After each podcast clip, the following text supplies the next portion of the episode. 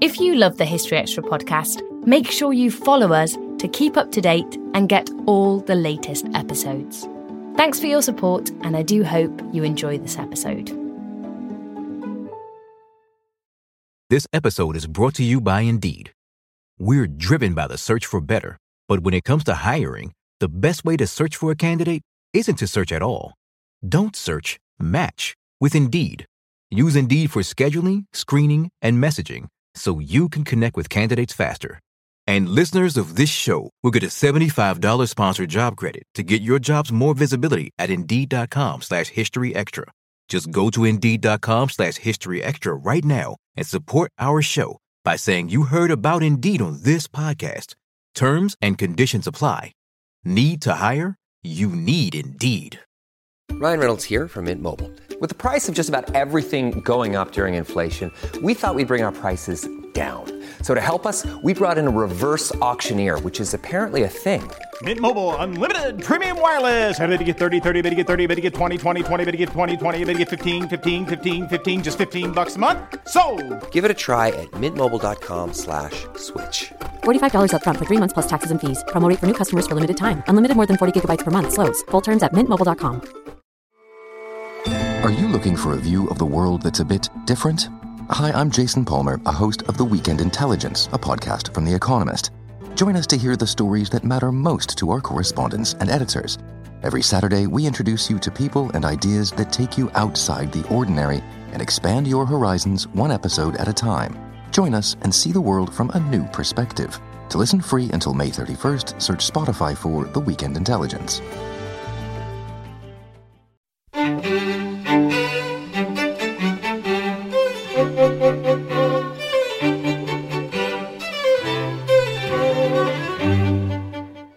And welcome to the History Extra podcast from BBC History Magazine, Britain's best selling history magazine.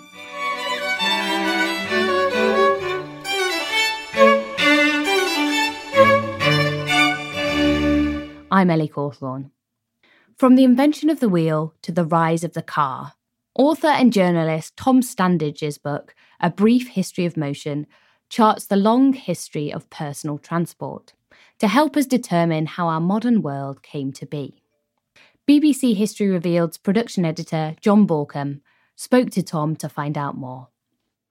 So I'm delighted to be speaking here with uh, Tom Standage, who, as well as being deputy editor of The Economist, is also the author of a new book, A Brief History of Motion From the Wheel to the Car to What Comes Next. Thank you for coming on the podcast, Tom.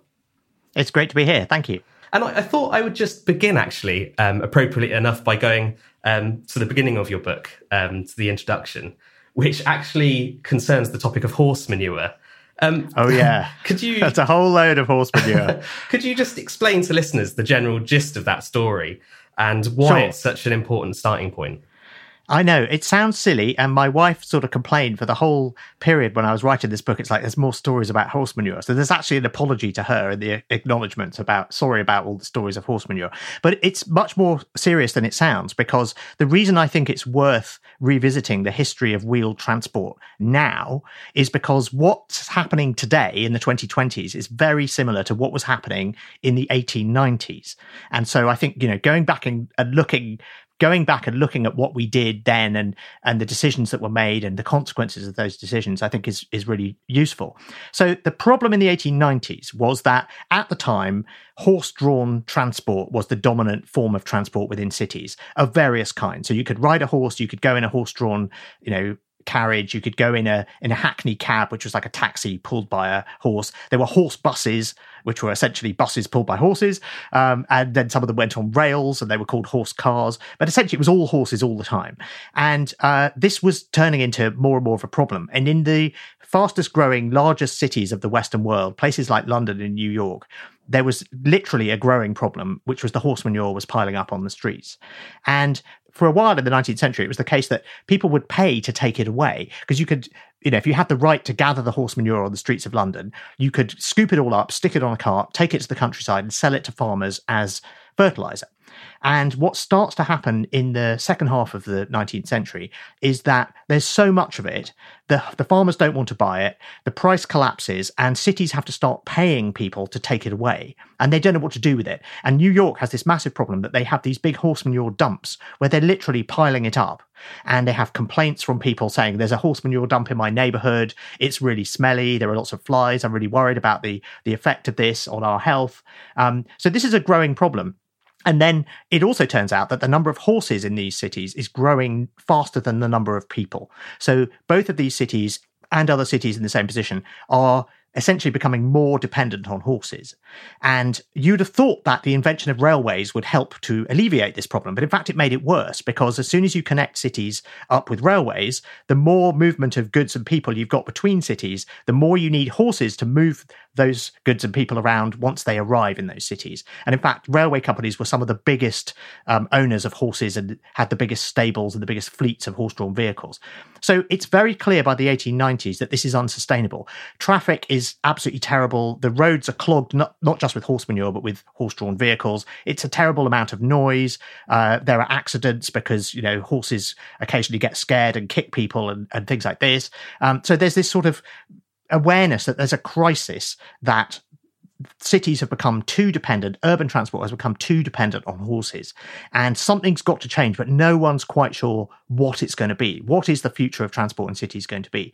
And we are in a similar position today, which is we've recognized that the dominant form of urban transport in our era, the car, is unsustainable. It's unsustainable because it produces particulates, it produces CO2 that leads to climate change. We waste in some cities as much as a third of the surface area on parking. You look in any street where I live in London, you'll see just lots and lots of cars just, you know, parked on either side. They're used about 4% of the time. So they're unused 96% of the time. This is really inefficient. Um, and, and so there's a general recognition that this is kind of crazy and we should probably be looking for another way of doing things uh, for the sake of our sanity, for the sake of the quality of urban life and also for the sake of the planet.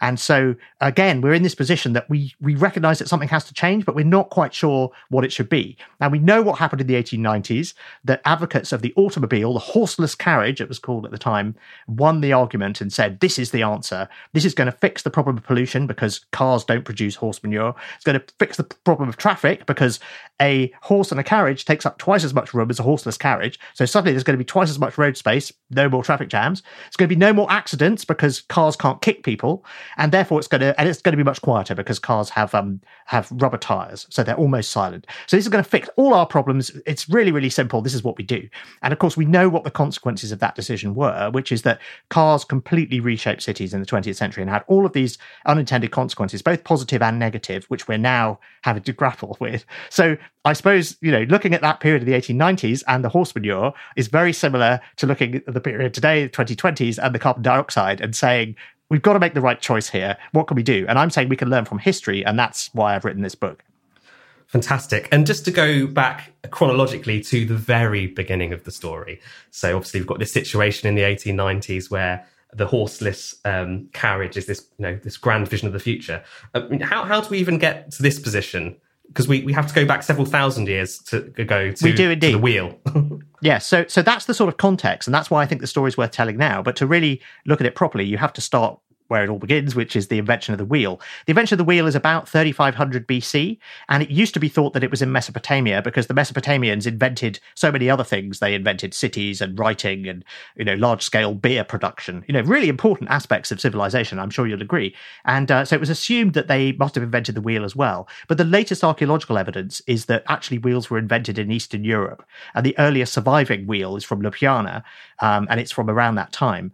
And um, and so what seems to have happened is that wheels were invented possibly as a sort of byproduct of copper mining. Uh, so this copper mining is starting to take off at this point it's the copper age, which is what comes before the iron age, and uh, and moving all of that copper ore around. You know, you can imagine that someone might have said, you know, it'd be easier if instead of carrying it around in baskets, we stuck some wheels on the side. And then the idea spreads very quickly around the top of the Black Sea um, into the ancient Near East, so into Mesopotamia and you do see wheeled vehicles um, appearing there. What's really surprising is how slowly they take off. So today we're used to thinking of the wheel as the greatest invention since sliced bread. Well, of course, it comes before sliced bread, but it's kind of a classic example of a great invention of, you know, like you know, it's something that obviously had a big impact straight away. And actually, it didn't. And there were entire civilizations that for a long time were aware of wheels and, and decided not to use them. The classic example being um, the Egyptians. So the Egyptians were aware of wheels because the Mesopotamians next door had them. And the Egyptians were quite happy to borrow ideas from the Mesopotamians. Writing seems to have been one of them. Uh, but they built the pyramids without using wheels at all. And that's because moving big blocks of stone around, it's actually easier not to use wheels. It's easier to use rafts on the Nile. It's easier to use sleds on the sand and pour water in front of them, rollers, that sort of thing.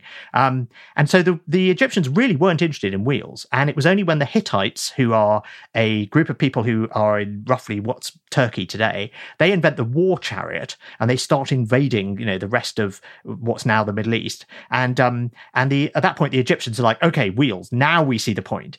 Um, and they're different wheels. So the first wheels are very very thick, heavy wheels, solid wheels made of planks of wood stuck together. They're not made as a lot of people might think. You know, if you've seen the Flintstones, you might think the first wheels are, you know, you get a big log and you chop a, a slice off the end of it. The problem with that is there are two problems. Firstly, you need a saw, and saws are actually really hard to make. I mean, think about it. You need to make a piece of metal with teeth on it that are really sharp. The saws aren't invented until about 2,000 years after the wheel. So that's definitely not how the first wheels are made. And the second problem with it is if you make a wheel by chopping a slice off a log, it's a really rubbish wheel. It's really small, so it can't go over big bumps in the ground. And it turns out that the grain in the wood means that the wood um, kind of crumbles and the wheel falls apart really easily. So what you really want is planks of wood, which you can make by um, splitting logs using chisels, and then you stick the planks together and you chisel out a, a circular wheel. Um, and that's what the earliest wheel that we have, the Ljubljana wheel, actually looks like. And that's what the uh, Mesopotamian wheels look like. And uh, so that's what wheels look like. But what happens with the war chariots is that you want speed. And so they figure out that you can make spoked wheels. And the Egyptians get really good at this. In Tutankhamun's tomb, there is a chariot that weighs 35 kilograms. So, you know, you could lift it with one arm if you're pretty strong. Um, and it's like the of its day. It's like a super, super fast war chariot. And what happens around that period is that kings in the ancient Near East, in Assyria, in Egypt, start to depict themselves um, in murals, in wall carvings as you know these awesome people who ride around in chariots and smite their enemies and this idea that you are what you drive and the, the more powerful you are the faster your vehicle has to be dates from that period, and this is why Tutankhamun has this super duper fast chariot in his in his tomb. Um, and uh, war chariots then become this this big thing, and so the Egyptians are like, yeah, wheels, they're awesome. Yeah, and is is there also, on the other hand, is there also a reluctance, perhaps in some cultures, to adopt these kind of wheeled vehicles um, because it's, it's seen as more sort of masculine and warrior-like to ride on horseback as well? Well, so that comes that comes slightly later. So then, what Yeah. happens? You've got this period where war chariots are awesome, and everyone wants to be, and the, you know, the kings and the gods are all depicted as as riding chariots. But um, the the age of the chariot doesn't last that long. It lasts a bit over a thousand years. And what happens is that horses are being bred to pull these chariots, and so people are breeding bigger and bigger horses. And they figure out that you can actually get an armed, uh, fully armored warrior on the back of a horse.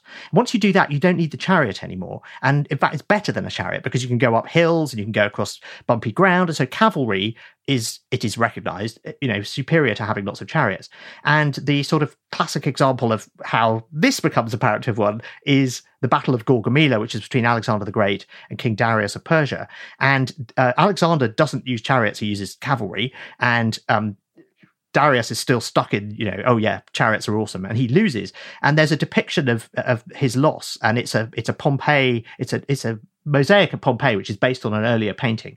Um, but it it very symbolically shows Alexander triumphant on his horse and King Darius, you know, shirking, slinking away from the battlefield uh, in his chariot. So at that point, you know, real men ride horses. And we get this whole period from about then, which is sort of fourth century BC, all the way through to the Middle Ages with knights and like um, you know, if you look at the the way that Roman emperors depicted themselves, they very often had equestrian statues where they would be, you know, looking mighty and powerful on a horse. And um and chariots at this point and well chariots kind of the romans didn't use chariots at all uh, except for racing and for in in uh, in triumphs. They're, they're kind of amused actually when the romans arrive in britain and they discover the locals are still using war chariots. They go oh how quaint. Oh, how sweet. And we've kind of moved on from that. Um, and what happens is that uh, wheeled vehicles become something associated with women. And so roman noble women are allowed to ride in chariots um, sorry allowed to ride in wheeled vehicles and they have these special sort of carriages for them. Um, and the idea of the sort of princess in the in the you know magic carriage that's made out of a pumpkin. Um, and the and the, the the knight that she marries you know doesn't ride in it with her. He always rides on a horse next to it. This is a you know this is essentially an idea that comes from that period where it's actually seen as demeaning for noble men to go in wheeled vehicles. They should be on horseback because that's the only way um, for a, for a real man to travel around. And so we get this period where the wheel falls out of favor again. It's briefly you know it's been it's been popular for like 1200 years during the chariot period and then it falls out of favor for about another ooh, 1800 years, um, where people are like, no, no, no, I'm a man. I need horses.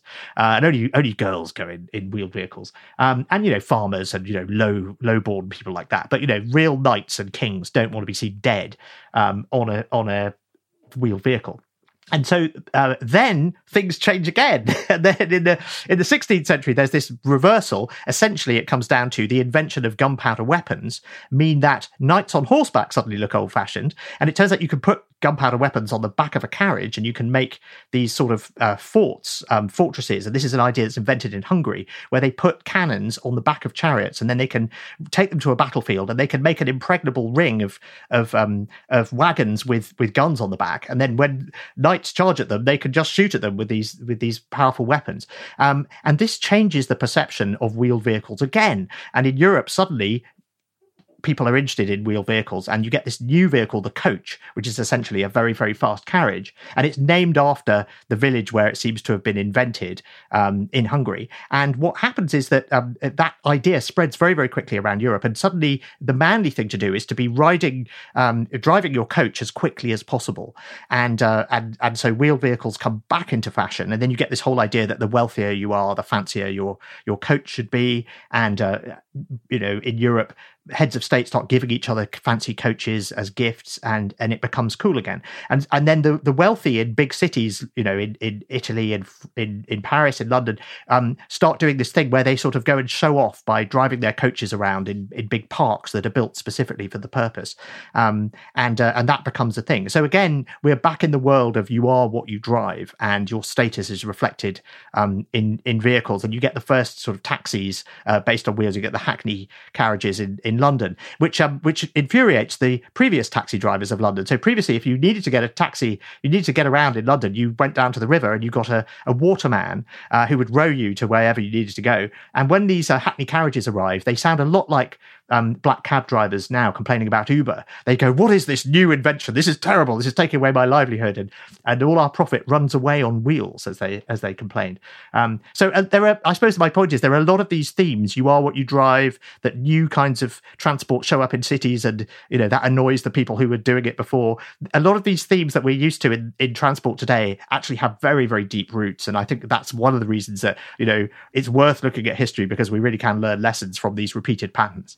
Yeah, and, and as you said, you know, the owning a vehicle becomes a kind of status symbol, a symbol of wealth. But there is um, oh yeah, there's there's a lovely story with with um, Samuel Pepys. So Yes, he's writing yeah. this famous diary, and uh, and he's finally rich enough to buy his own carriage. And this is in the 1660s, I think it is his diary, isn't it? It covers the decade of the 1660s, and um and so he's finally wealthy enough to to buy his own carriage, and so he goes to the theatre with his wife in the carriage solely, not because he wants to go to the theatre, solely so that everyone can see that they've arrived in their own carriage. And this is totally like new car smell. Anyone who is anyone who's appreciated new car smell, and you know you're rocking up and you're parking your new car outside your house, and the neighbours are all like, "Oh, I see, you got one of those, very nice." And this is this is exactly you know we can really anyone who's felt that can relate to um to Samuel Pepys and his his new carriage smell because you know absolutely you are what you drive, and that's a that's an idea that persisted for many centuries since then.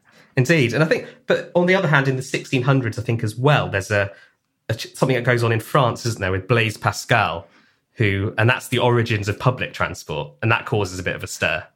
Indeed. So Blaise Pascal is mostly remembered as a philosopher and a mathematician. So you have, um, you know, the various uh, mathematical theories that he came up with, but also Pascal's wager, uh, famously that it's it makes sense to believe in God because if he doesn't exist, he won't care. But if he does, then you know, then you won't get sent to hell. Um, but it turns out that Blaise Pascal also came up with this idea of what we would now call public transport or a bus. And uh, so the idea was that you would have vehicles that could seat several people, about a dozen people, and they would be pulled by horses, and um, they would follow fixed routes within a town within Paris. And he managed to get permission to to do all of this, and um, and you had to pay a you know a small amount to to go on these these vehicles. Um, but yes, it caused a real stir because uh, eventually the city authorities started to worry that this would encourage the mixing of the social classes, and um, so they said actually we're not going to uh, we're only going to let the rich go on these um, on these vehicles and the rich didn't want to go on these vehicles because if you went on one of these public buses public carriages it showed that you weren't wealthy enough to afford your own carriage. So so the rich were like, well, if, if everyone knows that only the rich are going on them and I'm on one, they'll look at me and go, you're a rich person who can't afford your own carriage. That's embarrassing. Um, and by this stage, people are starting to throw stones at the carriages because they're not allowed to use them and, and so on. So the whole thing gets shut down pretty quickly. Um, but yes, this is a recurring theme. And when uh, when shared transport comes back again, so so uh, it comes back again in the 19th century, in the early 19th century. And uh, yes, there are in, in uh, you get the sort of opposite of this, which is it, it's cele- it's celebrated in the first half of the 19th century as a democratizing form of transport that all of the classes you know mix on this on this vehicle. So you get the um uh, the the horse cars in New York, and uh, and you know you've got people using them to commute. You've got wealthier people using them to go shopping in the middle of the day, and uh, this is held up as a sort of symbol of democracy. Um, so yes, you do get these political connotations mixed up with these modes of transport as well. Yeah, and you know now we're in the sort of the 19th century, as it were. Yeah. Um, you know, be- before we get to the car at the end of the century, um, you kind of point out that there are two key developments in transport. The first of which is uh, rail travel. So, um, just briefly, how does that begin?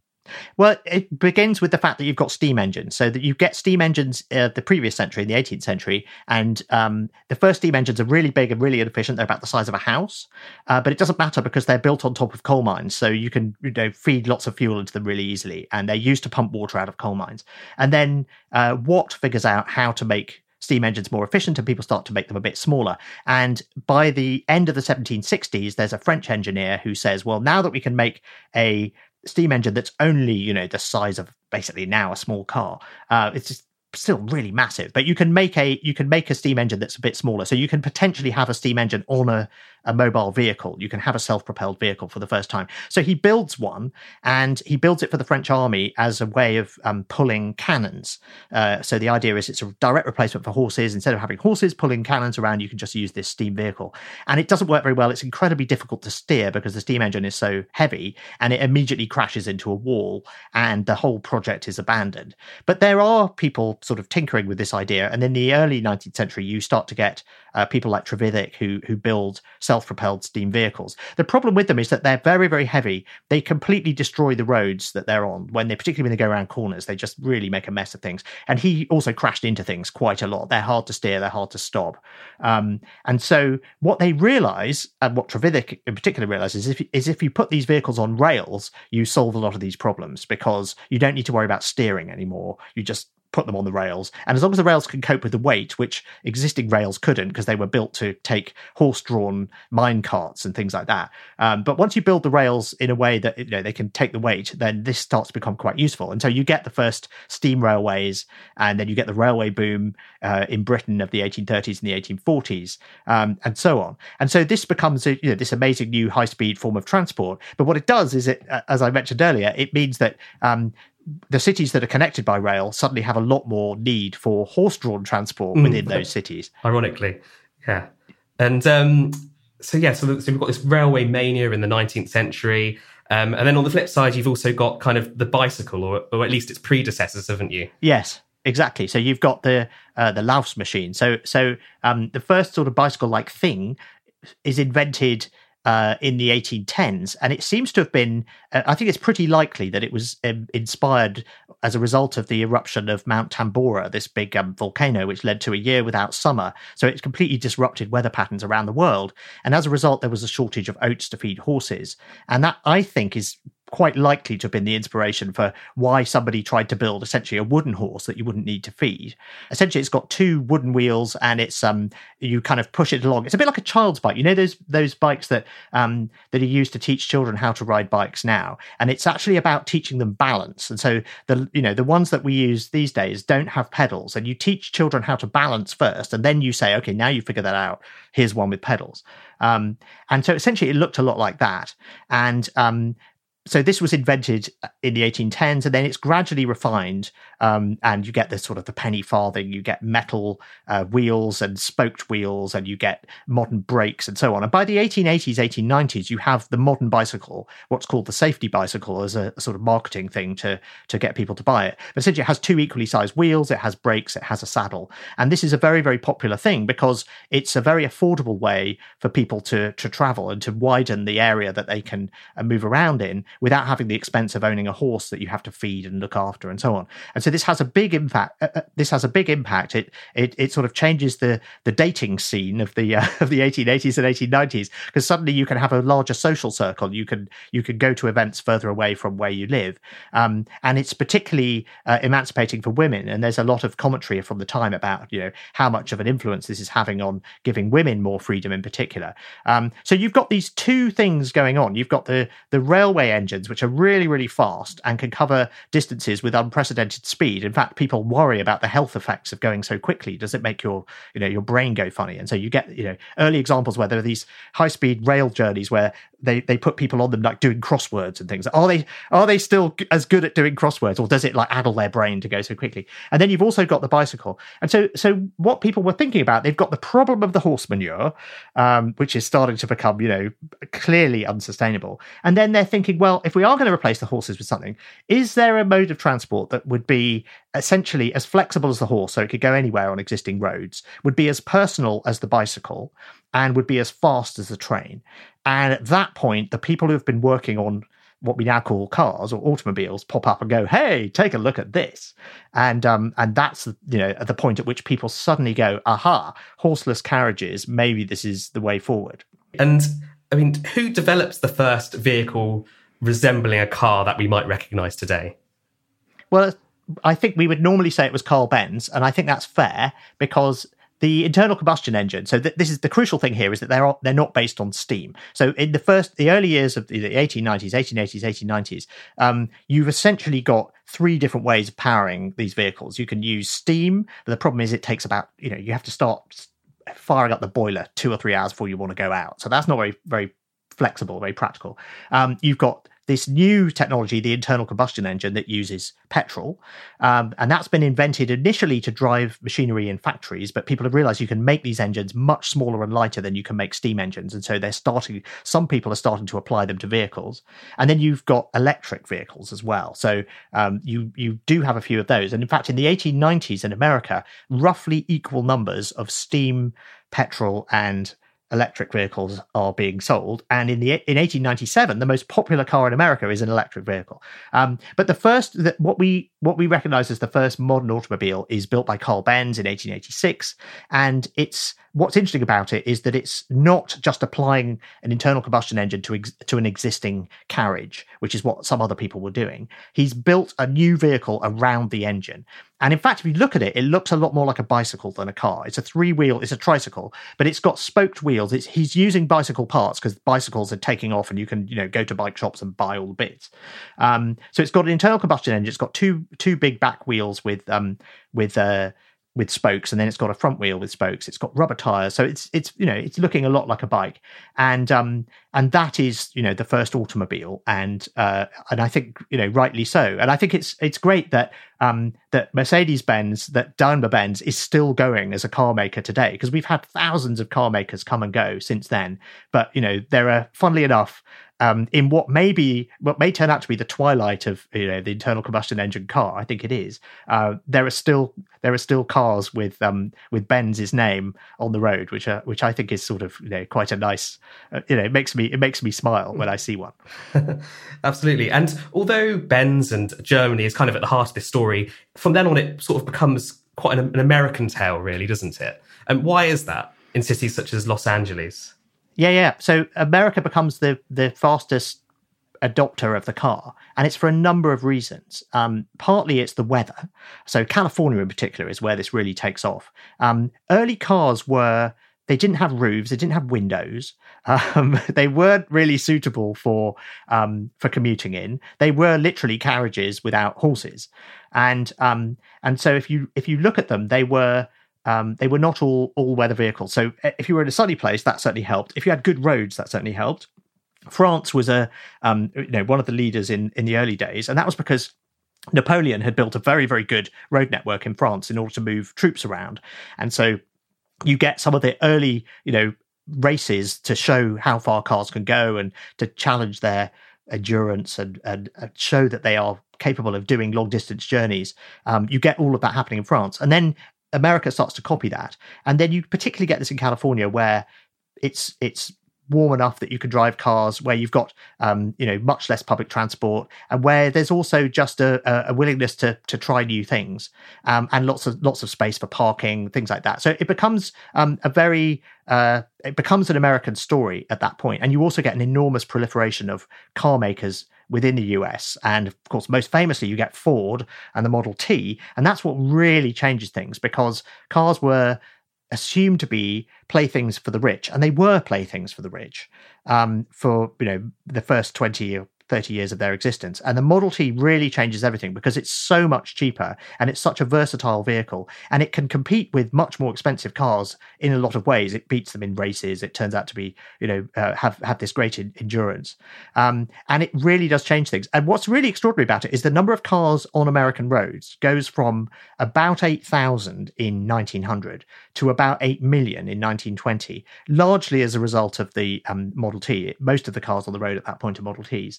And if you think about that, that is a, um, a thousandfold increase in 20 years, which another way of looking at that is doubling every two years for 10 years, because 2 to the power 10 is 1024. Now, doubling every two years sounds familiar because that's what Moore's law is. And we're used to this in the computer era that you know computers either get twice as fast or half as expensive every two years. And um, that was what was happening not with computers not with tiny tiny transistors but with these enormous great cars made of made of steel. Um, and that is how much of a revolution the mass production of the model t was um, that it was delivering computer era increases in scale. Um, and you know that's why it changed the world. That's why it's such an astonishing astonishing breakthrough.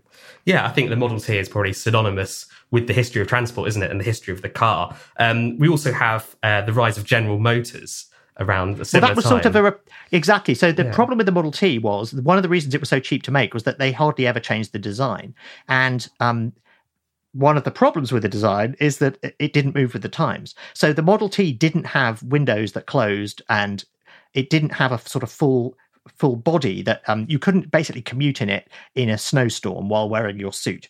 And people started to want to be able to commute, and they looked at the Model T, and the Model T had this very kind of back to basics. You know, it has simple design, you get what you pay for, it's really cheap and cheerful, and that worked really, really well for expanding the market. But by the 1920s, consumers in America wanted a bit more. They wanted to express themselves through their cars. They wanted fancier design. Famously, the Model T was available just in black. Um, they wanted different colors. They wanted, you know, and so General Motors steps in and recognizes that this is an opportunity that if you have a, a, what they call this ladder of different brands um, aimed at different people who could afford a different amount for cars and you offer them different designs and you, different colors and they come up with ideas like built-in obsolescence. So the idea that every year you unveil a new range of cars that looks slightly different from last year's and then everyone looks at last year's cars and goes yeah that's last year's model but i've got this year's model.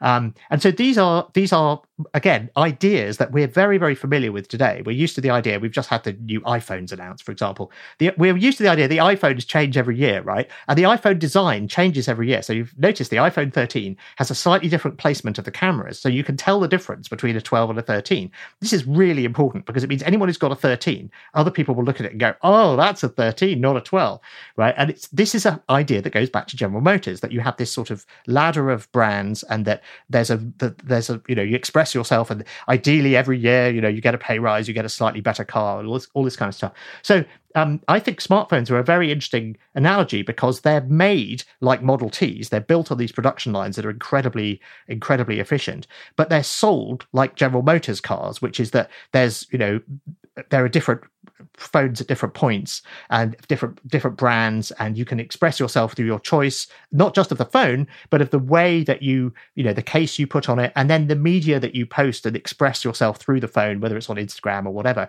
yeah exactly so it becomes the dominant technology of self-expression and that's what cars were before and we've we've sort of inherited many of those ideas that were associated with cars and, and taken them across to smartphones Still to come on the History Extra podcast. You know, today we're used to the idea of youth culture have, having been very, very heavily shaped by the teenage culture of America in the 40s and 50s.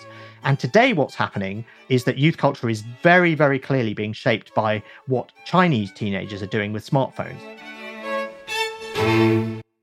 This episode is brought to you by Indeed. We're driven by the search for better, but when it comes to hiring, the best way to search for a candidate isn't to search at all. Don't search, match with Indeed. Use Indeed for scheduling, screening, and messaging so you can connect with candidates faster. And listeners of this show will get a $75 sponsored job credit to get your jobs more visibility at Indeed.com slash History Extra. Just go to Indeed.com slash History Extra right now and support our show by saying you heard about Indeed on this podcast. Terms and conditions apply. Need to hire? You need Indeed. We don't always realize just how much our negative thoughts and experiences stick with us and weigh us down. You may find your brain constantly running through a highlight reel of bad moments. That comment your friend made last week that hurt your feelings, that frustrating thing your mum does, or that silly thing you said in a meeting. Maybe it's time to get it all off your chest, whether it's a tiny annoyance or something much bigger. Talking about it can give you some relief and lead you to a potential solution. That's where therapy comes in. It's a safe space to share whatever's weighing you down and learn to process it so your internal highlight reel can focus on the good stuff. And BetterHelp offers affordable online therapy on a schedule that works for you. Connect with a licensed therapist by text, phone, or video call. Start the process in minutes and switch therapists anytime. Let it out with BetterHelp. Visit betterhelp.com slash historyextra today to get 10% off your first month. That's betterhelp, H-E-L-P dot com slash historyextra. Ryan Reynolds here from Mint Mobile. With the price of just about everything going up during inflation, we thought we'd bring our prices down. So to help us, we brought in a reverse auctioneer, which is apparently a thing. Mint Mobile unlimited premium wireless. Ready to get 30, 30, bit to get 30, bit to get 20, 20, 20, bit to get 20, 20, bit to get 15, 15, 15, 15 just 15 bucks a month. So, Give it a try at mintmobile.com slash switch. $45 up front for three months plus taxes and fees. Promo rate for new customers for limited time. Unlimited more than 40 gigabytes per month. Slows. Full terms at mintmobile.com. And one of the things I find um, really fascinating in the book is suddenly we've got all these cars on the road in a very short amount of time. And there's a, I guess, a bit of a moral panic, isn't there, about accidents and pedestrian safety. And I suppose that ties into the that earlier notion of how what seems like a perfect solution actually brings with it new problems. Um, Yes, indeed. yeah. What, what what do cities start to do? Because they've got to improvise, really, haven't they? They do, and it is a real problem. I don't think it is a moral panic. I think a moral panic is more when people get worked up about something that isn't a problem, right? So it is a genuine like- problem. so, like video games is causing a you know outbreak of violence, and actually, all the evidence shows that there is actually less violence in societies where video games are widespread. Um, and we're not quite sure why. It may be that violent people could like you know play video games instead of actually being violent. But um, but anyway, so so I think this isn't a moral panic. It's a genuine problem, which is that cars are killing people in large numbers, much larger numbers than horses ever did, and this turns out to be a problem and cities across the world but particularly in america where you've got the most cars um, have to have to figure out what to do about this. And they start doing safety campaigns and they toll the bells whenever a child is killed. And they they generally try to put pressure on uh, on drivers to uh, to pay more attention and, uh, and and to introduce safety measures. Um, and the car industry starts to worry about this. It starts to worry that if everything is drivers fault um, then then and you're always blaming the drivers and blaming the car. And there are all sorts of headlines and images from newspapers in the 1920s where you know cars are essentially depicted as child killing death machines because that's basically what they are at that point. point and um and so the industry is like we've got to do something about this we've got to change the narrative and so they come up with this idea of road safety and pedestrian education and we're used to this now and it's very hard you know anyone alive today has grown up in a world where we're we're taught as children how to cross the road safely, and it's very much our responsibility as pedestrians not to be killed, um, because the cars are unstoppable. They're just going to go past and squash you, if, you know, if you unless you get it wrong. And and if, just looking back on this, you know, this is actually the triumph of a very successful propaganda campaign waged by the car industry in the 1920s and 1930s to convince people that roads belong to cars. And if you're in the road and you're in the way of a car, it's your fault and you shouldn't be there. And this was a big change because roads had previously been shared social spaces. And even if you look at film from the early 19, uh, the early 20th century, you can see there's a famous film of a car driving down um, or some vehicle driving down uh, Market Street in, in San Francisco, and you can see all of these different. You know, there's there's horse-drawn carriages, there's some cars, there's people, there's horses, and they're all just kind of weaving in and out. And you get this today on the internet. You get time lapse photos of uh, time lapse footage of um, intersections, often in South Asia, uh, where you see all of these vehicles kind of weaving in and out of each other. You can't believe they don't crash into each other. If you've ever been on the roads in, in India, that's really what it's like. But, you know, that was the way that roads used to be used. And then this idea that actually, no, um, cars and lorries own the roads and everyone else needs to get out of the way um, was was sort of put about as as it was rebranded as pedestrian safety and road safety. Um, and I think we need to kind of revisit that and say, well, hang on a minute, is this really what we want? And a lot of cities are doing this. We've got pedestrianized centers in more and more cities, particularly since the pandemic, more places have tried it. But if you go to the center of places like Helsinki or Oslo, um, it is possible to drive cars there, but everyone will be giving you the you know side eye and like, what are you doing here? Uh, because you know cars are they really want to discourage cars going into the city centre. They've taken away the parking spaces. They've made it much, much easier to use public transport. They've pedestrianised everything. Um, and it's very, very clear that you want to discourage cars from going there. And it's a much, much nicer urban environment as a result. So this all goes back to the 1920s and um, and this massive problem with with with road deaths and people, particularly children, being killed by cars. And and the way that was kind of rebranded and the way the car industry responded to that, which was to say it's the pedestrians' fault. It's definitely not the cars, and therefore we need to have this new you know regime of road safety. Yeah. So the, the onus really sort of totally shifts and how does the car change the infrastructure of cities? I mean, you, in the book, you talk about the rise of suburbia. And in fact, there's this fantastic example, isn't there, from the New York World's Fair in 1939, where there's this exhibit called Futurama, which d- displays, I think it's 1960, doesn't it? They're looking ahead. Yeah, it tries exactly. So it's trying to uh, imagine the city of the future, and the city of the future is that you know people live in these suburbs that are sort of like living in the country, and then they drive on highways into the cities, into downtown, and there's no traffic. All the cars are moving perfectly smoothly, possibly because they're driving themselves, actually. Um, and yes, yeah, so that's the sort of vision of the future that that the car industry, which sponsored that was sponsored by GM, that um that whole exhibit had, and um, essentially this was also in a way a response to the um to the road safety problem, which is that uh, there I am calling it road safety. Uh, it, it, it, was a response to the road death problem, um, which is that if you have people and cars mixing on roads, then people are going to die. So they're like, well, what we really need to do is make the roads separate. So they're on stilts and there's no way that pedestrians could get onto them at all. And then they can quickly speed people from their suburban um, you know, wherever they're wherever they're living, their their sort of dormitory villages and dormitory towns into the downtown area of cities, and that's you know how that vision is incredibly influential, and you get these motorway systems that are built, but you also get highways that go in and through cities, particularly in America. They would knock down whole neighborhoods, usually minority neighborhoods, because they'd go, well, the property prices are lowest there, so that's the best place to demolish.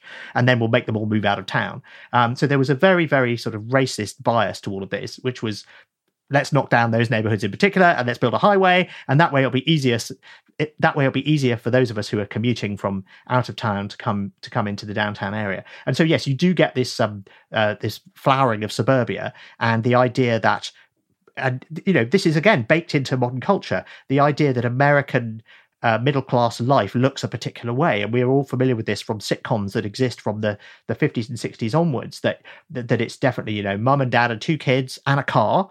That's part of it, and they never go on the train or the bus. They just drive everywhere, and they live in a sort of cul-de-sac where they can park the car in front of the house, and it's a member of the family.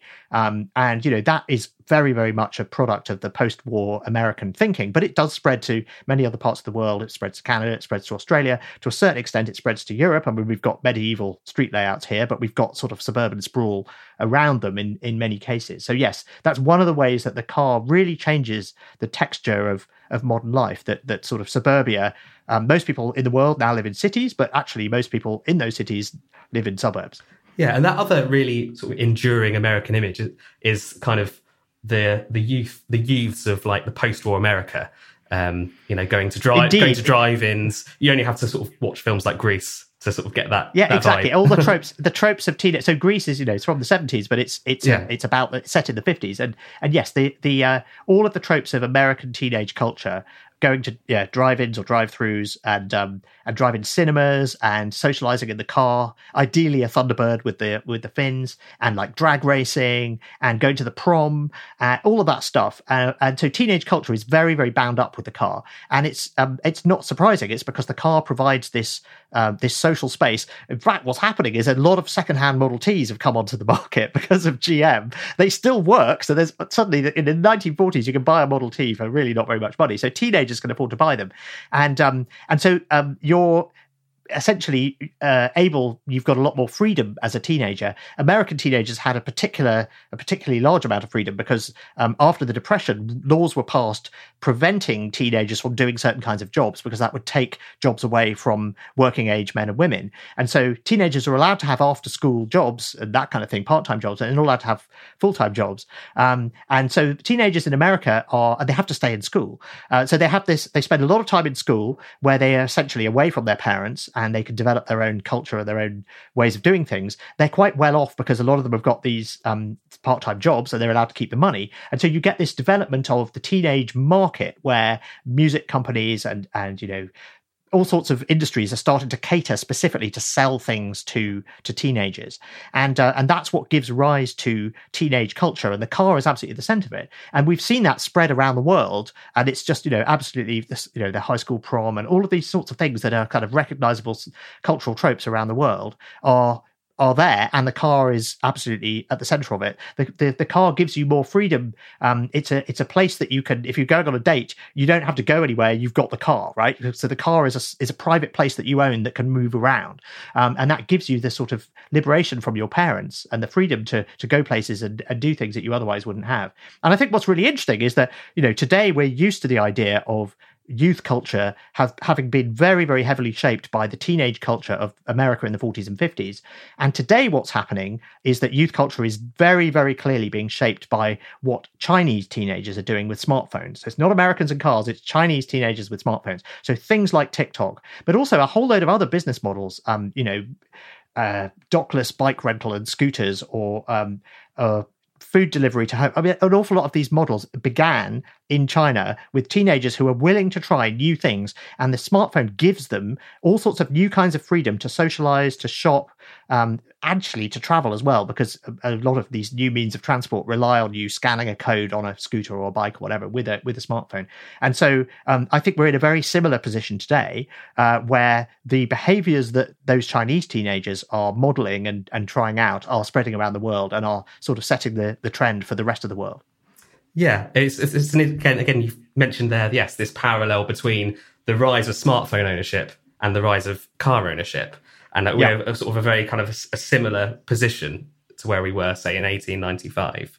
Um, have we have have we seen peak car? Has that is that past now? Are we past that point? I think we might have done. It depends how you measure it. So, um, very often people look at America, and because obviously it's the most car crazy country, the number of miles being driven every year in America is still going up, but it's going up more slowly than the number of people or the number of vehicles. And what that means is that the average number of miles driven per year per car or per person is going down. Um, and it seems to have actually peaked in about 2004. In Europe, it peaked in the 1990s. So the general trend here is that owning and driving a car is becoming less and less convenient. There's more traffic. You probably have to pay more for parking. You may have to park pay to park outside your own house. Um, it's more onerous. You've got congestion charges and tolls and all this sort of thing. Um, and rightly so, because what governments are trying to do around the world is say to people, do you really need to own a car? Do you really need to use a car for that trip? Should you not be looking at the alternatives? And at the same time as cars are becoming less convenient, the alternatives are becoming more convenient. So public transport is much more usable now than it was 15 years ago because of smartphones. If you can tell when the next bus is going to arrive and then it can take you to a station and when the next train you can get on after that um, is going to arrive, that's much more useful than just hoping for the best when you get out to the bus stop.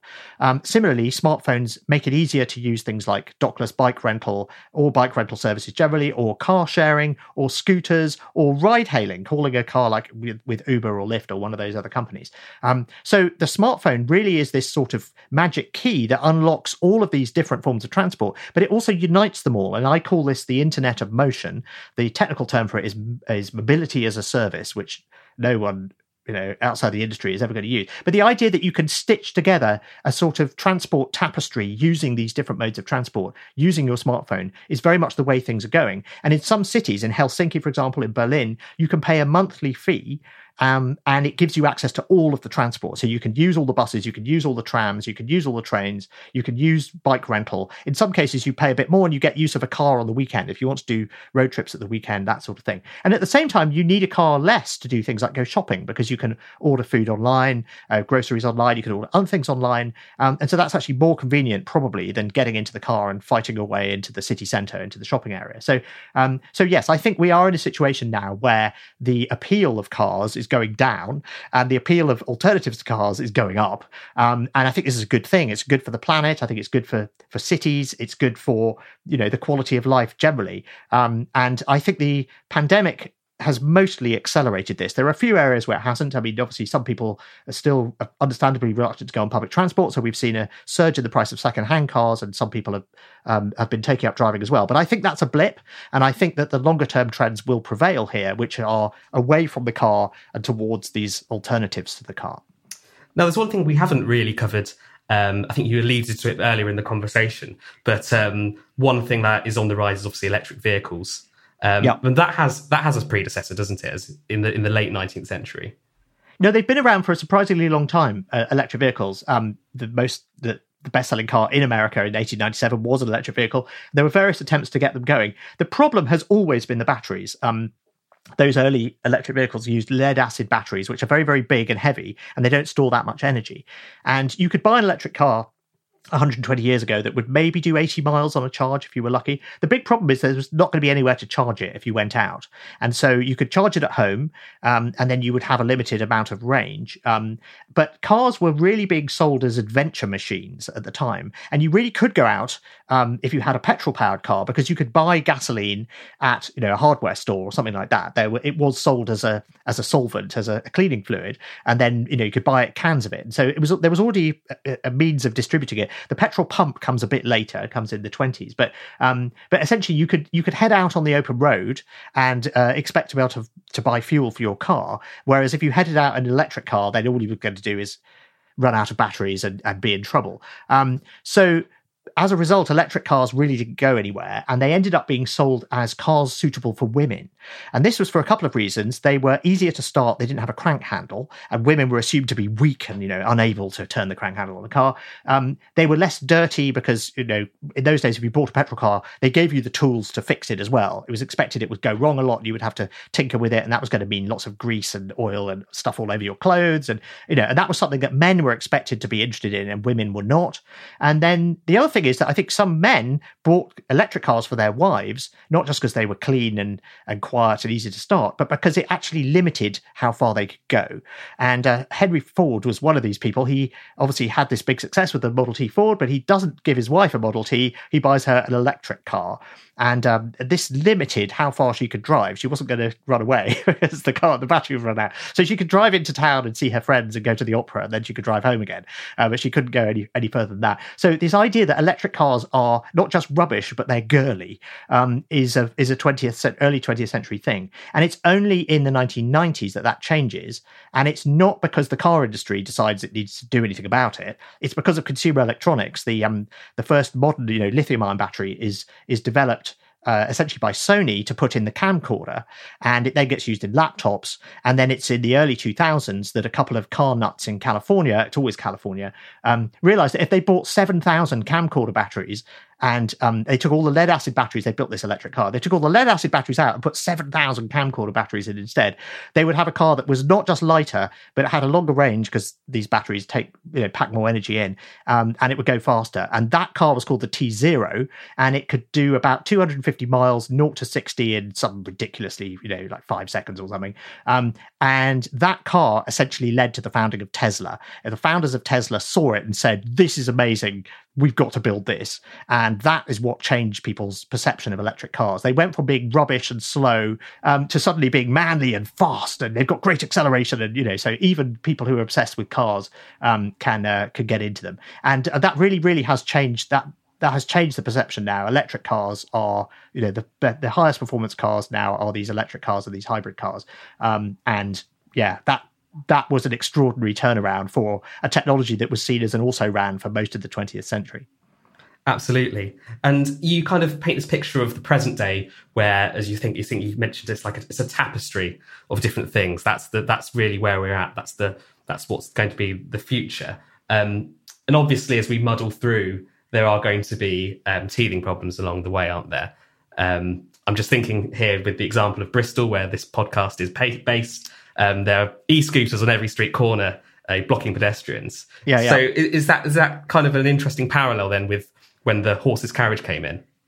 Yes, I think we I think we need to kind of um, yes, I think there is a um, there are some lessons we can learn from history. So e-scooters are a good example. In some cities, in San Francisco, there was a complete free for all, and there was no regulation of them, and they did pile up on on street corners. And so um, San Francisco came up with this model that you issue licenses for them, um, and and then every few years you change the licenses. And I think that model's being uh, being adopted elsewhere. In Britain, e-scooters were completely illegal, both on pavements and on the street. And some cities have been doing these uh, essentially trials with different ways of regulating them and seeing what the impact is and how that works.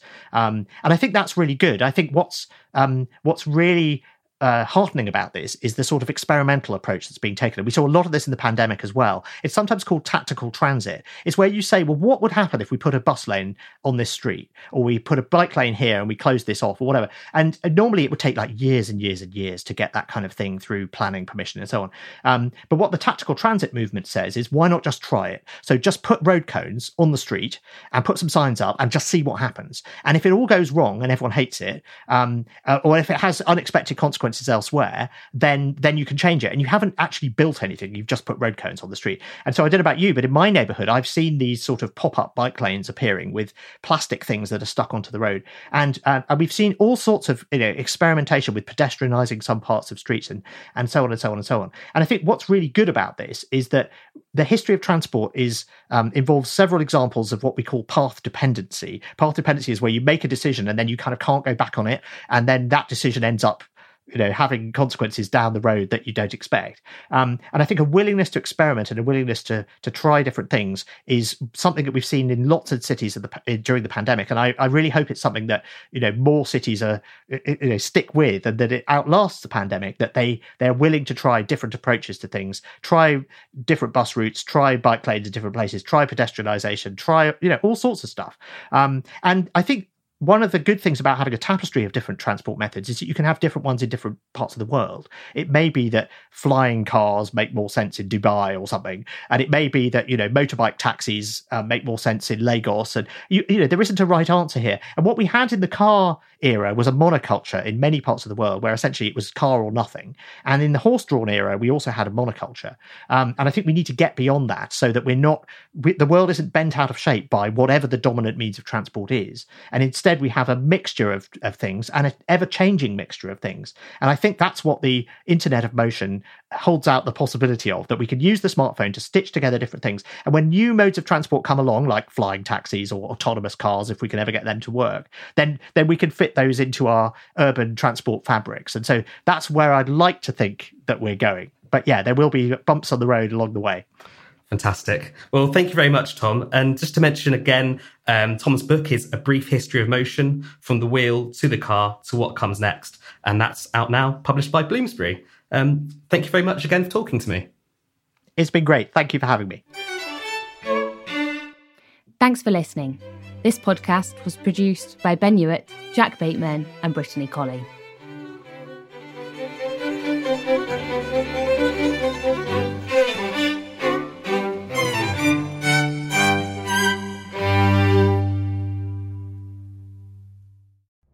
Collision between a Chinese jet and an American spy plane. He came and rammed into our left wing. With relations increasingly strained, what are the chances of things spinning out of control? The Western world was asleep.